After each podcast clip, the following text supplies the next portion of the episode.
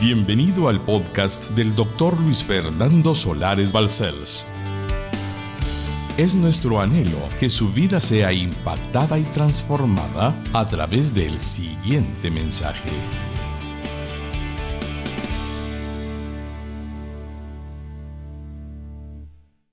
Dios conoce lo que haremos. ¿Qué le parece, hermano? Dios conoce lo que va a hacer mañana. Dios conoce lo que va a hacer dentro de una semana. Dios conoce lo que va a hacer el resto de su vida. Dios conoce lo que haremos. Basé esta predicación por gracia divina en el primer libro de Samuel capítulo 23 y versículos 1 al 14. Dieron aviso a David diciendo, He aquí que los filisteos combaten a Keila y roban las eras. Y David consultó a Jehová diciendo, ¿iré a atacar a estos filisteos? Y respondió Jehová a David, ve, ataca a los filisteos y libra a Keila. Pero los que estaban con David le dijeron, he aquí que nosotros aquí en Judá estamos con miedo.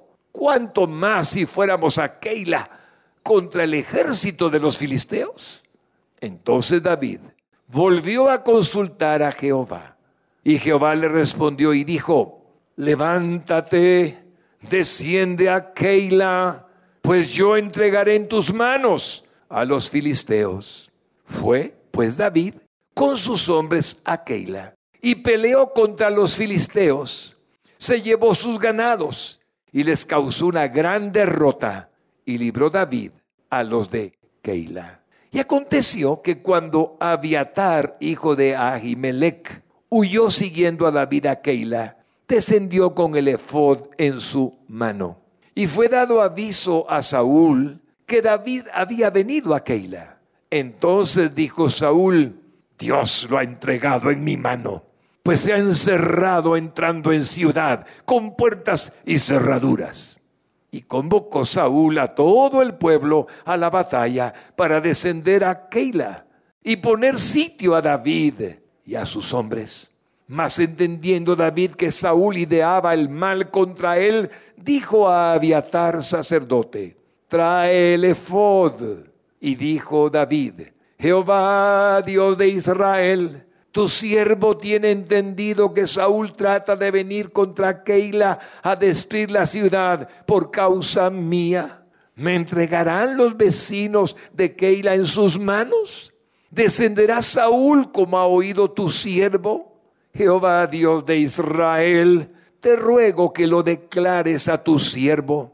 Y Jehová dijo, sí descenderá.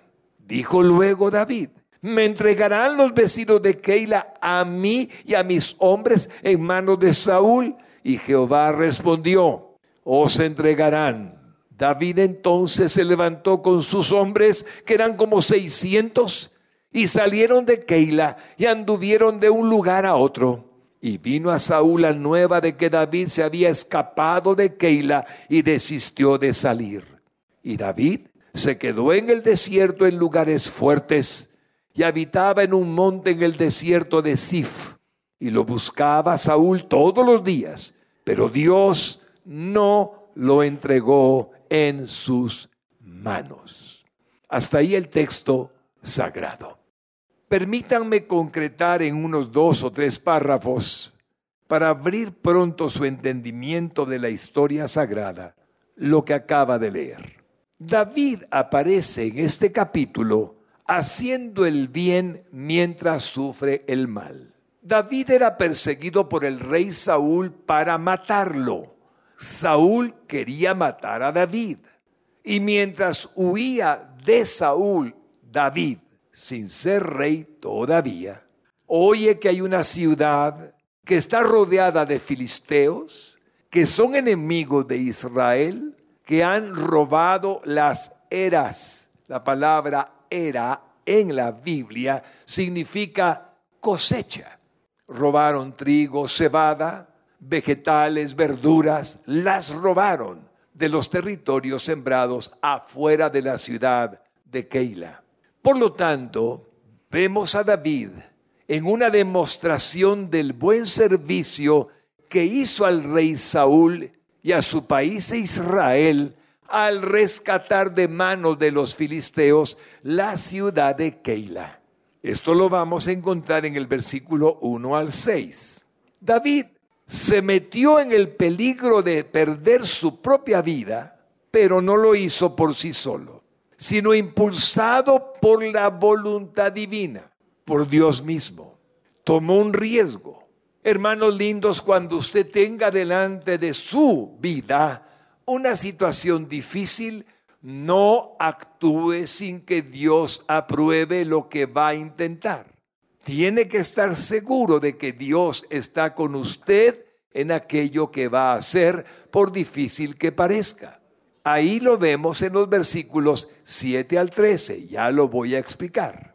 Había un profeta llamado Gad con David, y este profeta llamado Gad había ordenado a David que huyese a tierra de Judá porque Saúl, el rey, quería matarlo. Miren el libro de Samuel primero 22.5. Pero el profeta Gad dijo a David, no te estés en este lugar fuerte, anda y vete a tierra de Judá. Y David se fue y vino al bosque de Jaret. O sea que cuando él huyó, se encontró con la situación, porque Dios sabe lo que sucede. Gad le dice a David, sal de aquí y vete a Jared y a la ciudad de Keila, donde vas a encontrar sitio a la ciudad por parte de los filisteos. Dios no nos mueve si no es para un propósito glorioso de su santo nombre. Dios no hace nada que no procure la honra del nombre que es sobre todo nombre, Jesucristo. Por eso debemos de estar tranquilos en nuestra vida, aunque tengamos aparentes dificultades, porque Dios sigue estando con nosotros. Puesto que el rey Saúl descuidaba los intereses del país de Israel, David vendría a hacerse cargo de ellos a pesar de la persecución a muerte que estaba recibiendo por parte de Saúl.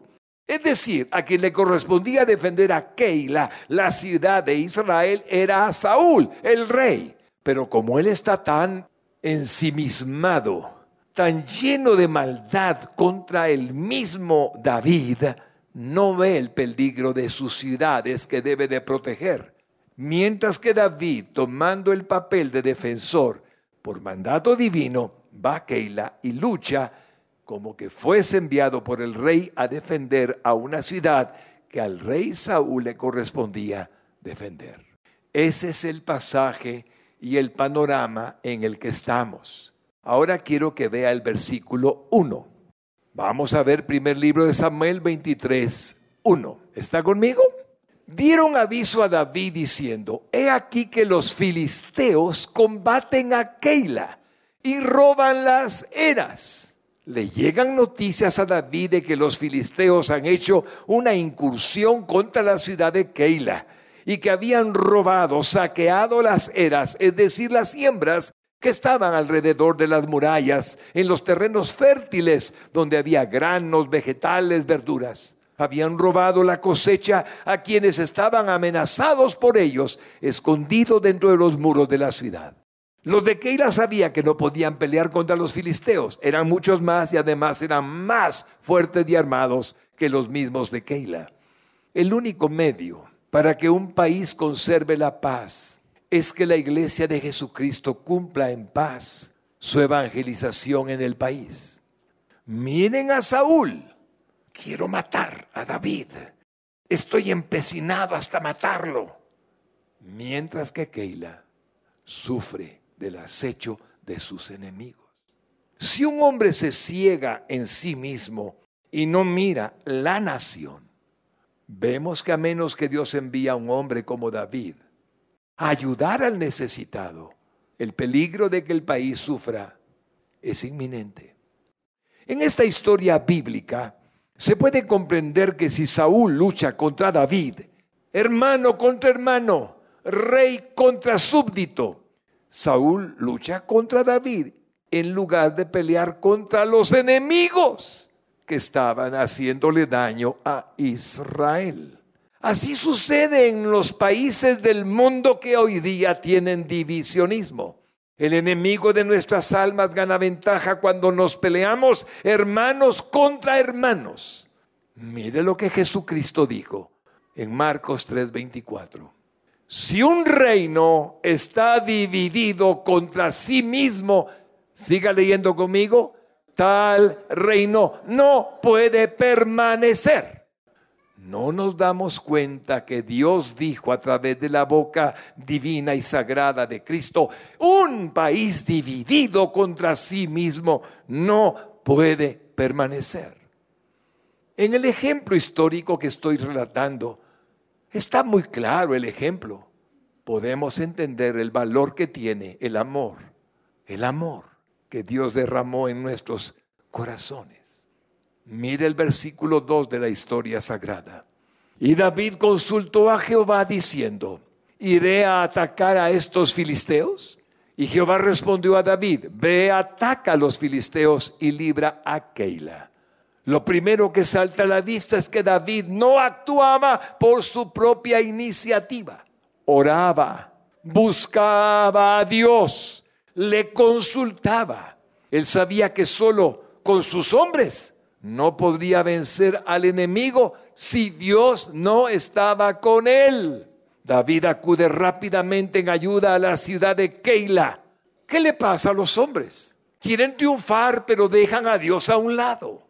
¿Qué le pasa a los hombres? Quieren alcanzar logros, pero Dios queda en segundo lugar. A veces la ambición nos corroe y en vez de pedirle a Él su consejo, sabiendo que algo que haremos no está bien, lo ignoramos como que Él se hiciera el desentendido y actuamos en nuestras propias fuerzas. David nos enseña algo. Su causa era justa, la intención era correcta, pensaba que Dios lo había enviado a la ciudad, a la región de Jaret, todo lo que he dicho, pero antes le consulta a Dios. Hermanos lindos, la generosidad de David y su interés por los asuntos del bien común de Israel están en su corazón. No se queda con los brazos cruzados, no teme por su vida, sino que acude a salvar la situación a pesar de que Saúl como rey tenía la obligación de defender las fronteras de su nación, pero se ocupaba en odiar a David e intentar matarle. Es decir, él, para él y por él es que vivía Saúl.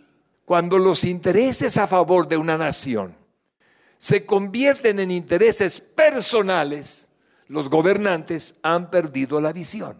Abra su entendimiento. Si la visión no es el interés de la nación, sino su propio interés, el gobernante ha perdido la visión. En el mundo se dice que hay países de países con toda clase de corrupción. ¿Sabe qué es eso? Perdemos la visión de un país para poner nuestro interés sobre el país. Si usted fuera y yo capaz y juntos convenciéramos al mundo de que con corrupción egoísta, con deseos egoístas, ambiciones egoístas, no prosperaremos porque Dios no nos bendecirá, y pusiéramos nuestro énfasis en una verdadera causa a nivel de la patria, le garantizo que un mundo entero que sufre la ceguera tendría otra forma de ver el fruto de un pueblo que ama y clama la justicia. La piedad de David y su respeto a Dios y el amor al pueblo del mismo Señor conmueven su alma y se olvida él de su propio riesgo para pensar en los hombres que están en Keila. Pero antes, de lanzarse a la empresa lideradora, que habría de ser libertadora. Consulta a Dios por medio del profeta Gad. Dios, ¿iré a atacar a los filisteos? La Biblia, su Biblia, hoy responde a todas sus interrogantes. No necesita un profeta a la par suya. ¿Profeta será que debo de hacer tal cosa? La Biblia es la palabra del Dios viviente. Por lo tanto, cuando un hombre y una mujer entienden lo que la Biblia es, sabe que responde a todas nuestras interrogantes. La voluntad divina está expresada en ella. Nunca estará por encima la lógica ni el consejo humano sino que la palabra de Dios es la que debe prevalecer, aunque no nos parezca con sentido común. Dios es Dios, Él sabe lo que hace y a veces lo que nosotros pensamos no es lo que Él piensa. Mire Isaías 55, 8 al 9. Porque mis pensamientos, dice Jehová, no son vuestros pensamientos, ni vuestros caminos mis caminos, dijo Jehová. Ah, como son más altos los cielos que la tierra, así son mis caminos más altos que vuestros caminos, y mis pensamientos más que vuestros pensamientos. Así, Dios le respondió una y otra vez, aprobando lo que él mismo había puesto en el corazón de David aprobando su decisión de ir en contra de los filisteos y le promete el éxito, la victoria y le dice, ve y ataca a los filisteos. Cuando usted tenga cualquier interrogante en su vida, hermano lindo, no le pregunte a cualquier hombre o mujer porque cualquier hombre o mujer tiene su propia opinión. Pregúntele a Dios. Mire el versículo 3. Primer libro de Samuel, capítulo 23, versículo 3. Pero los que estaban con David le dijeron, he aquí que nosotros aquí en Judá estamos con miedo. ¿Cuánto más si fuéramos a Keila contra el ejército de los filisteos? Sus hombres, sus 600 hombres, tratan de hacerle desistir de la empresa para convencerle de que no les dé a él el riesgo que quiere el que tomen, convencerles de que no lo hagan, para convencerles de que no estén haciéndose realidad sus intenciones. Y David no les da su propia opinión, no les dice somos valientes, yo puedo, ustedes pueden. ¿Sabe qué hace David? Así es que tienen miedo. Sí, David, estamos en Judá y si vamos a la región donde están los filisteos, ahí habremos de morir tal vez. ¿Sabe qué hace David? Consulta de nuevo al Señor. Oiga, mi hermano, oiga. Mira el versículo 4. Entonces David volvió a consultar a Jehová. Y Jehová le respondió y dijo, levántate, desciende a Keila, pues yo entregaré en tus manos a los filisteos. Usted puede entender ahora que los hombres de David saben que Dios ha hablado, no el hombre, Dios a los hombres. Y recibe ahora no solo completa aprobación que le permite ir a luchar, aun cuando no tiene órdenes de Saúl para defender a Keila, sino Dios mismo le dice, levántate, desciende a Keila, dándole además plena seguridad de la victoria. Pues yo, yo, dice el Señor, entregaré en tus manos a los filisteos. ¿Se acuerdan ustedes que el libro de Romanos 8:31 dice, si Dios es por nosotros, ¿quién contra nosotros? Ahora oiga esta pregunta. ¿A quién obedecer en su vida? ¿Al rey? ¿A los hombres? ¿O a Dios? Mire Hechos 5, 28 y 29 y le contesto. Diciendo, no os mandamos, dicen los sacerdotes y fariseos, no os mandamos estrictamente que no enseñaseis en ese nombre.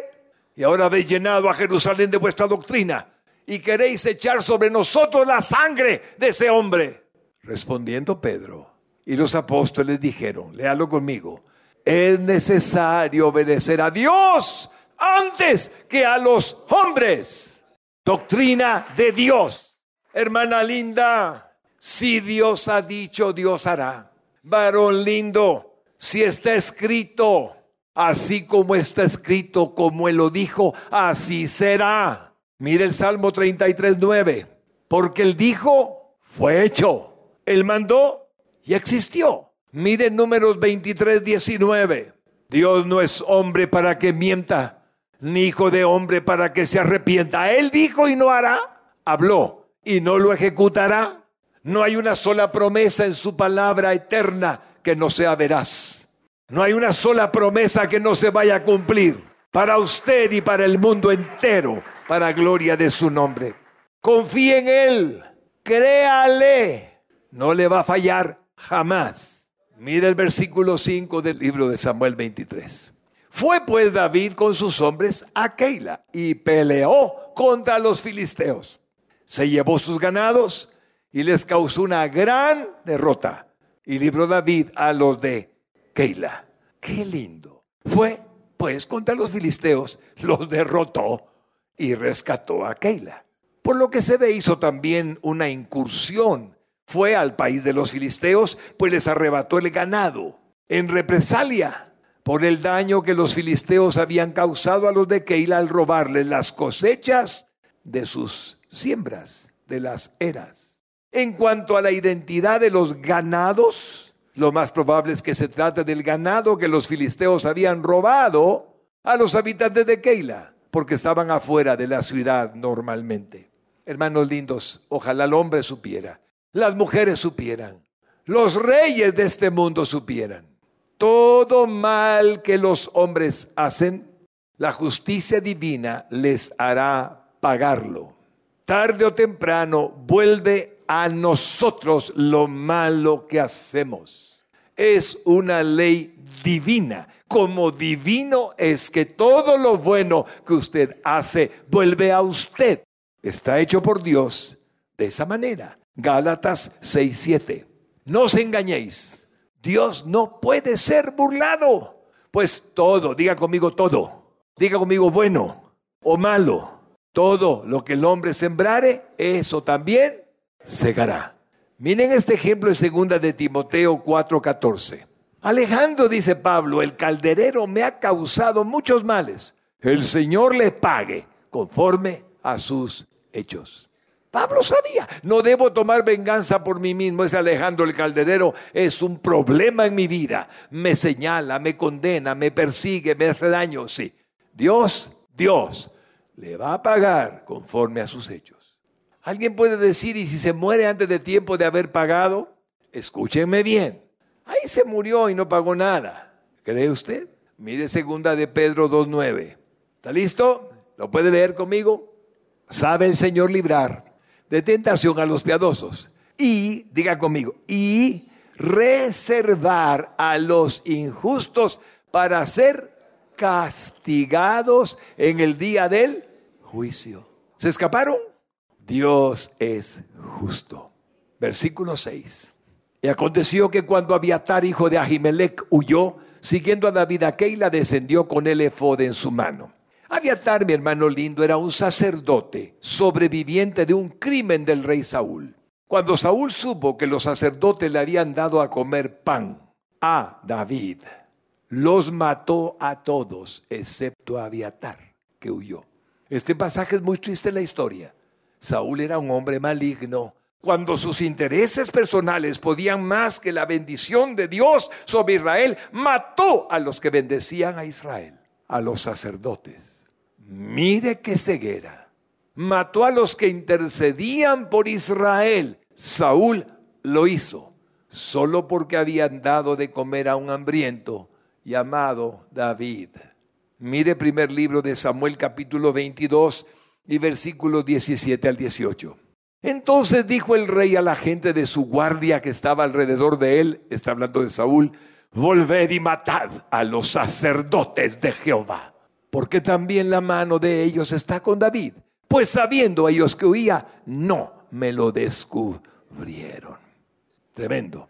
Pero los siervos del rey no quisieron extender sus manos para matar a los sacerdotes de Jehová. Mire qué crimen era ese.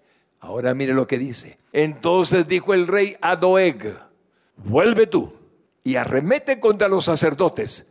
Y se volvió Doeg, el edomita, y acometió a los sacerdotes y mató en aquel día a ochenta y cinco varones que vestían efod de lino.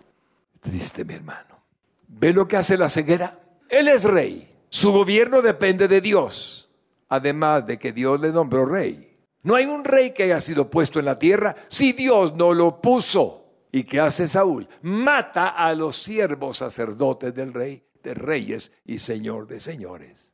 Hermanos lindos, cuando los hombres se ciegan son capaces de hacerle daño a los que interceden por la nación, capaces de hacerle daño a los siervos del Dios viviente, capaces de arremeter contra ellos cuando se ciegan. Aviatar viene con el efod, o sea, el traje sacerdotal que usaban los sacerdotes en la mano. Era como una vestidura que usaban para hacer oficios sacerdotales y unido a este, a su vestido, se hallaba el turim y el tumim, con las piedras representativas de la voluntad de Dios. Había un pectoral donde estaba la voluntad de Dios manifestada. Cuando le consultaba a un sacerdote, Dios mostraba su voluntad a través del efod y del urim y el tumim. Eso era en el Antiguo Testamento, en los tiempos en que Dios reinó de esa manera a su pueblo. Ahora, aquí está su voluntad. No se llama Turín y Tumim. No se llama Efod, se llama Santa Biblia. Versículo 7. Y fue dado aviso a Saúl que David había venido a Keila. Entonces dijo Saúl, Dios lo ha entregado en mi mano, pues se ha encerrado entrando en ciudad con puertas y cerraduras. Aquí vemos a Saúl planeando constantemente la destrucción de David no tenía el más mínimo agradecimiento por lo bueno que había hecho David con Keila, sino seguía solo pensando en matarlo. ¿Cómo podía confundir la voluntad de Dios, que era bendecir a Keila a través de David, contra la voluntad de él, que era matar a quien había bendecido a Keila? ¿Ven la ceguera? Versículo 8. Y convocó Saúl a todo el pueblo a la batalla para descender a Keila y poner sitio a David y a sus hombres que estaban dentro de la ciudad amurallada. Mire, qué desagradecido. ¿No le dijo nadie que David había recuperado valientemente la ciudad de manos de los filisteos?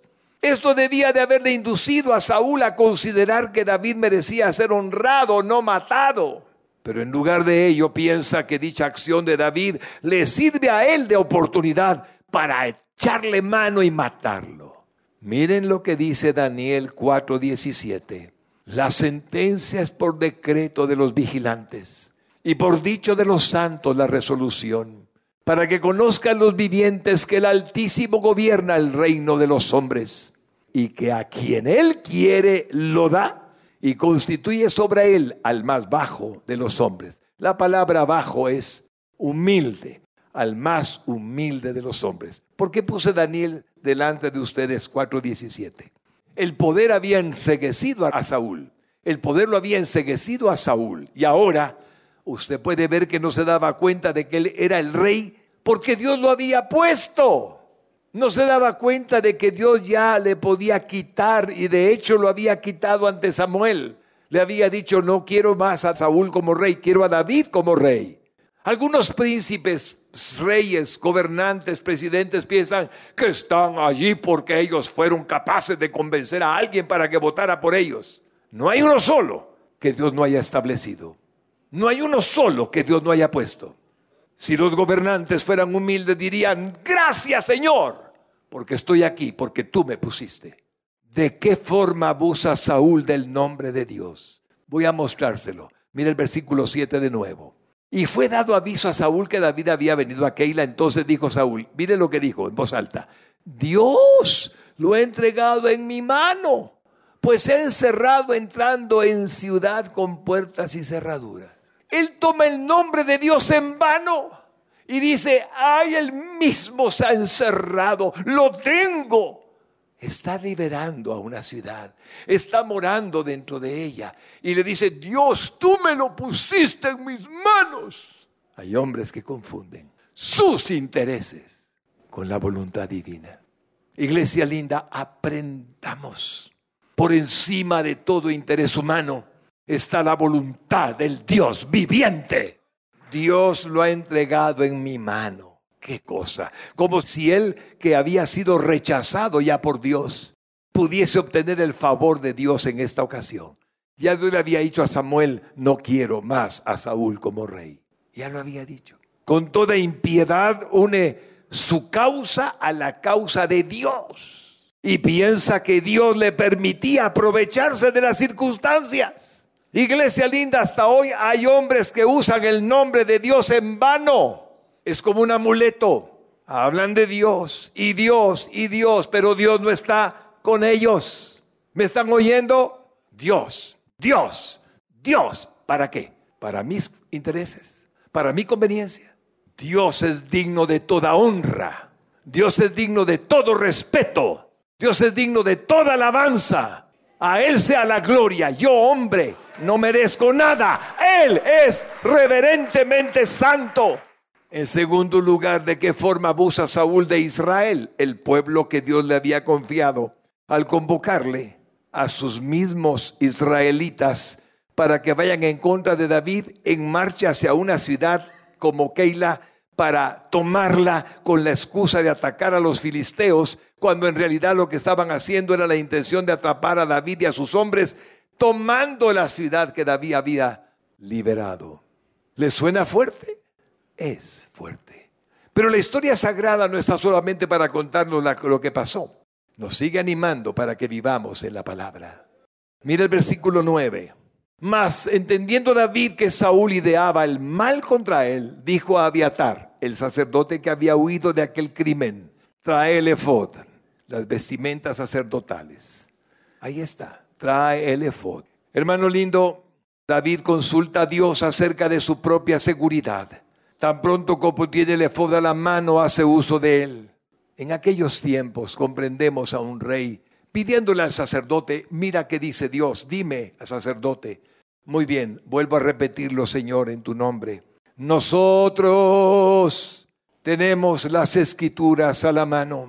Aquí está la palabra del Dios eterno para los casos en que tenemos duda en lo que hemos de decir o de hacer. ¿Sabe qué tenemos que hacer? En vez de decir como hacía David, hey, Aviatar, tráeme el. Ahora debíamos de decir, hey, hija, hijo, tráeme mi Biblia.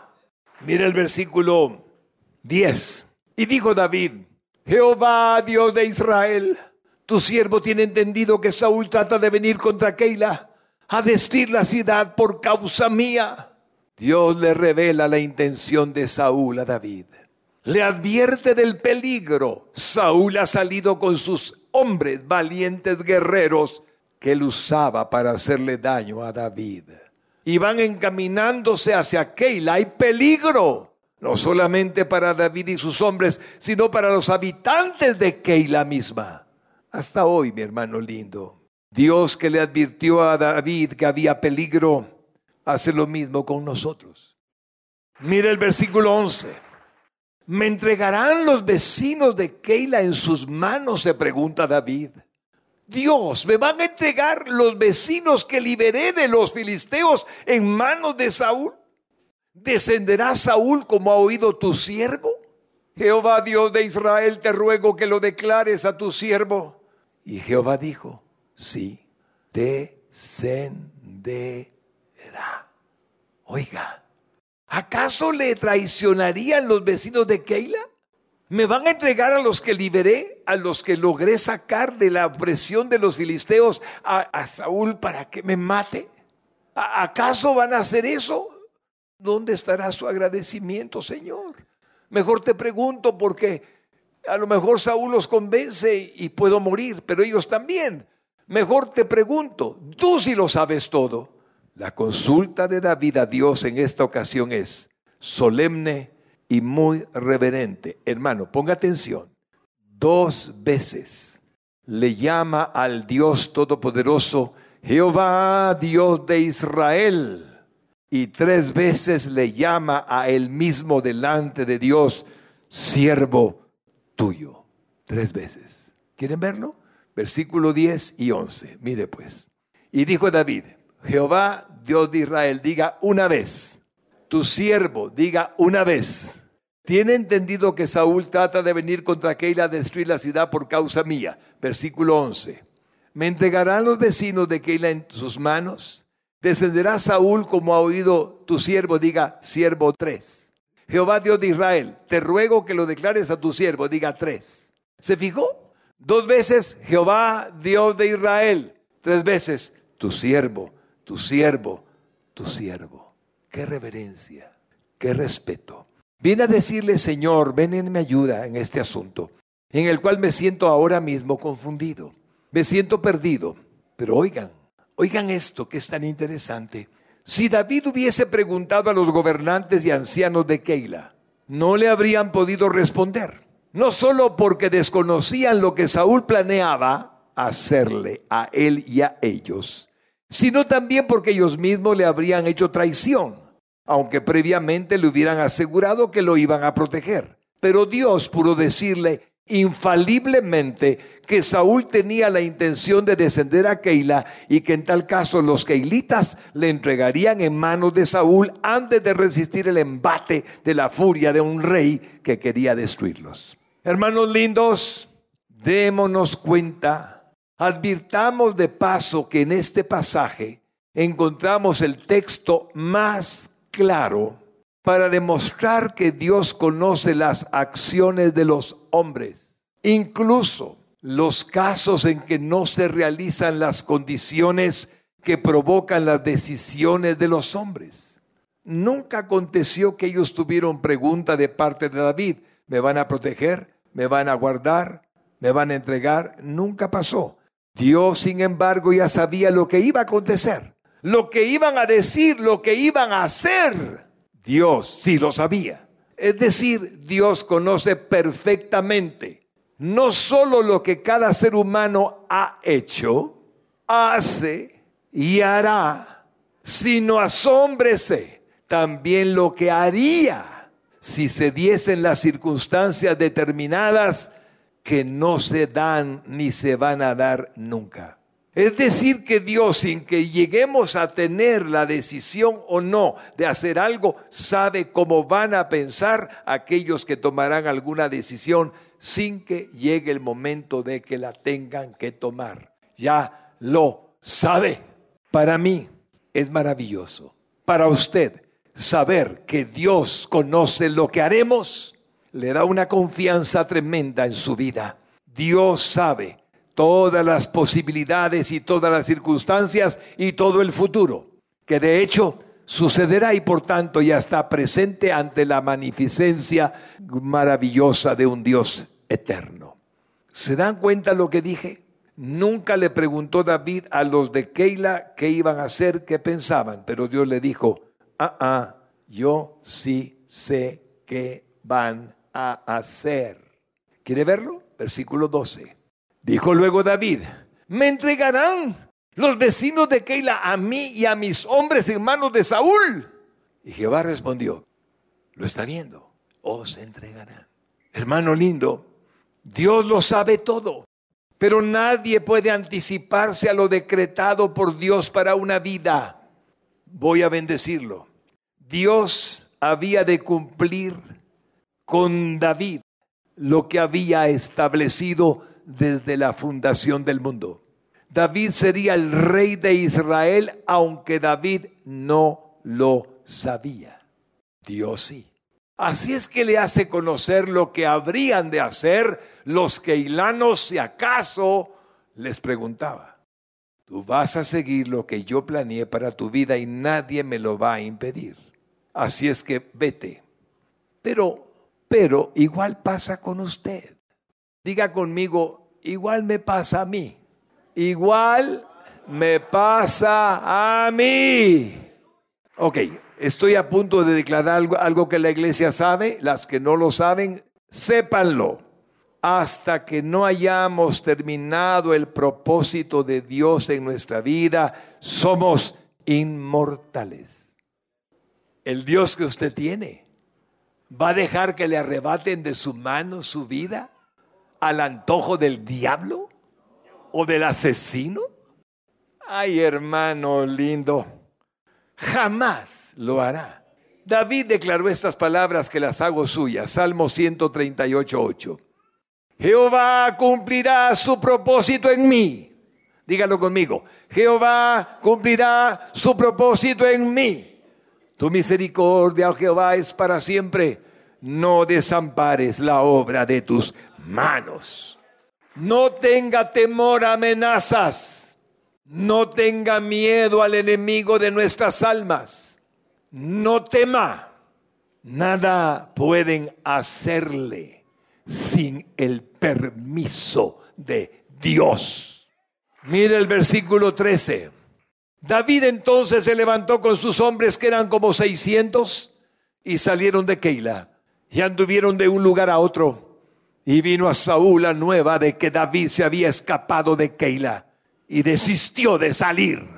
Cuando él supo que ya no estaba David en Keila, ya no quiso ir contra la ciudad. Desistió de salir. Enterado así David del peligro que corría, se marchó de Keila. Sus seguidores eran seiscientos mil o un poco más. Con ellos se fue. No había ningún daño probable a Keila si él se iba. Por lo tanto se fue. No sabía dónde, pero resolvió ir a cualquier lado. La Biblia dice que iba de cualquier lado a cualquier lado, pero seguía las indicaciones que Dios le daba para su vida. Esto por supuesto frustró los planes de Saúl, quien pensaba que Dios iba a entregarlo en su mano. Pero resultó que Dios le había librado de su mano. Dígalo conmigo otra vez, lo mismo sucede conmigo. Mire Hebreos 13, 5 al 6. Sean vuestras costumbres sin avaricia, contentos con lo que tenéis ahora, porque él dijo, a ver, en voz alta lo que sigue, no te desampararé ni te dejaré. De manera que podemos decir confiadamente, el Señor es mi ayudador, no temeré lo que me pueda hacer el hombre. Terminamos en el versículo 14. Y David se quedó en el desierto en lugares fuertes y habitaba en un monte en el desierto de Sif. Y lo buscaba Saúl todos los días, pero Dios no lo entregó en sus manos.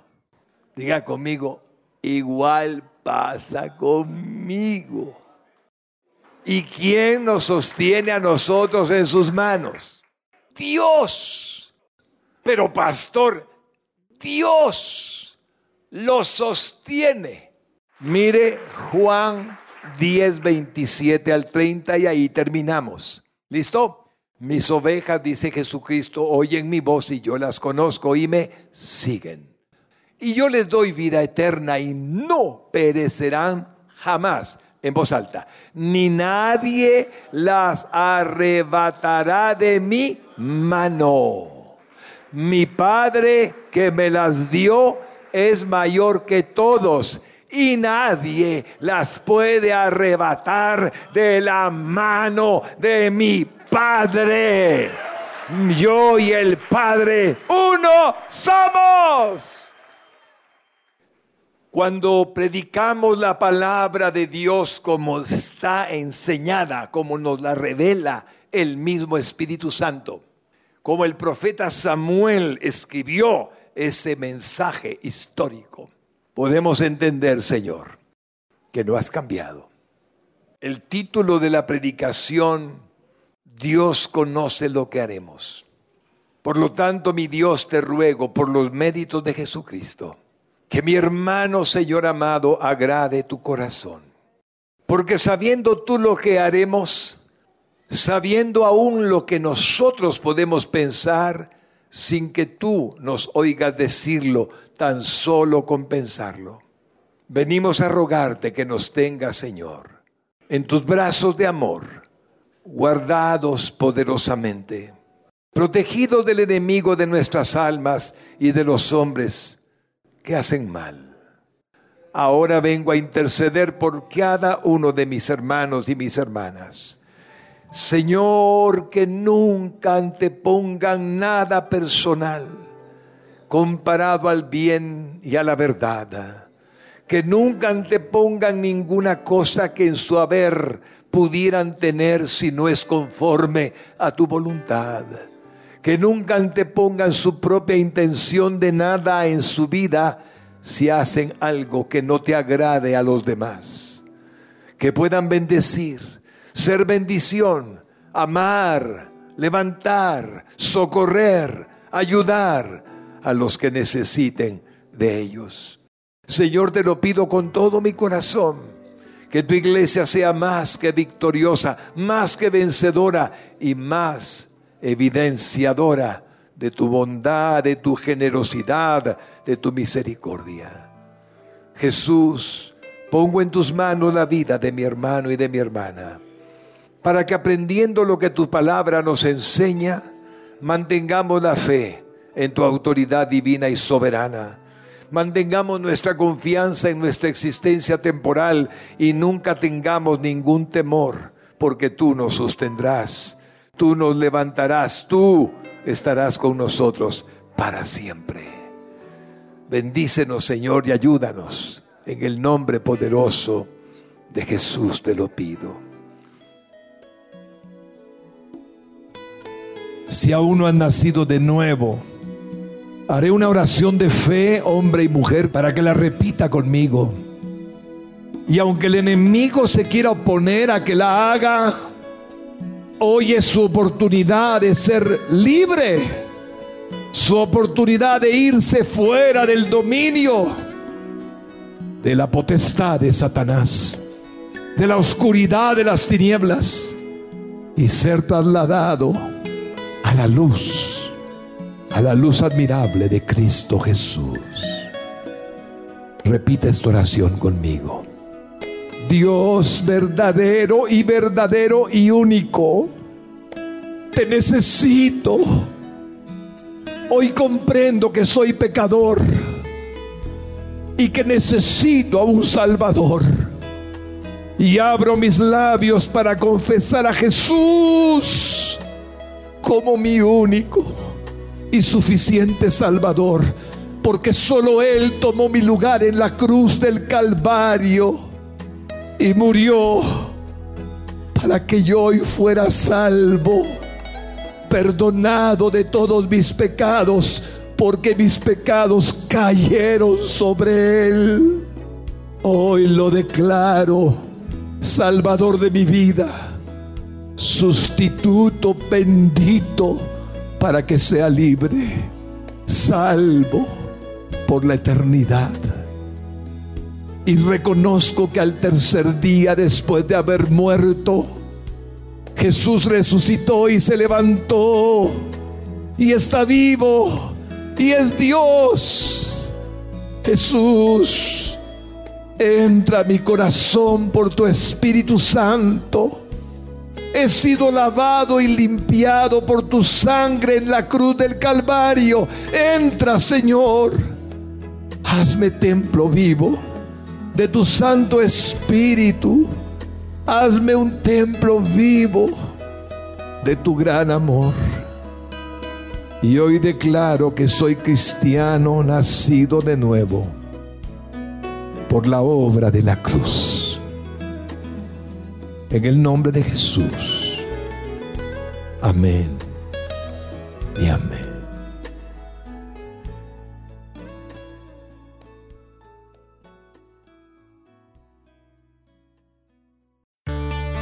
Para más información o ayuda en su vida espiritual, contáctenos a través de nuestras redes sociales. Búsquenos como Radio Exclusiva GT.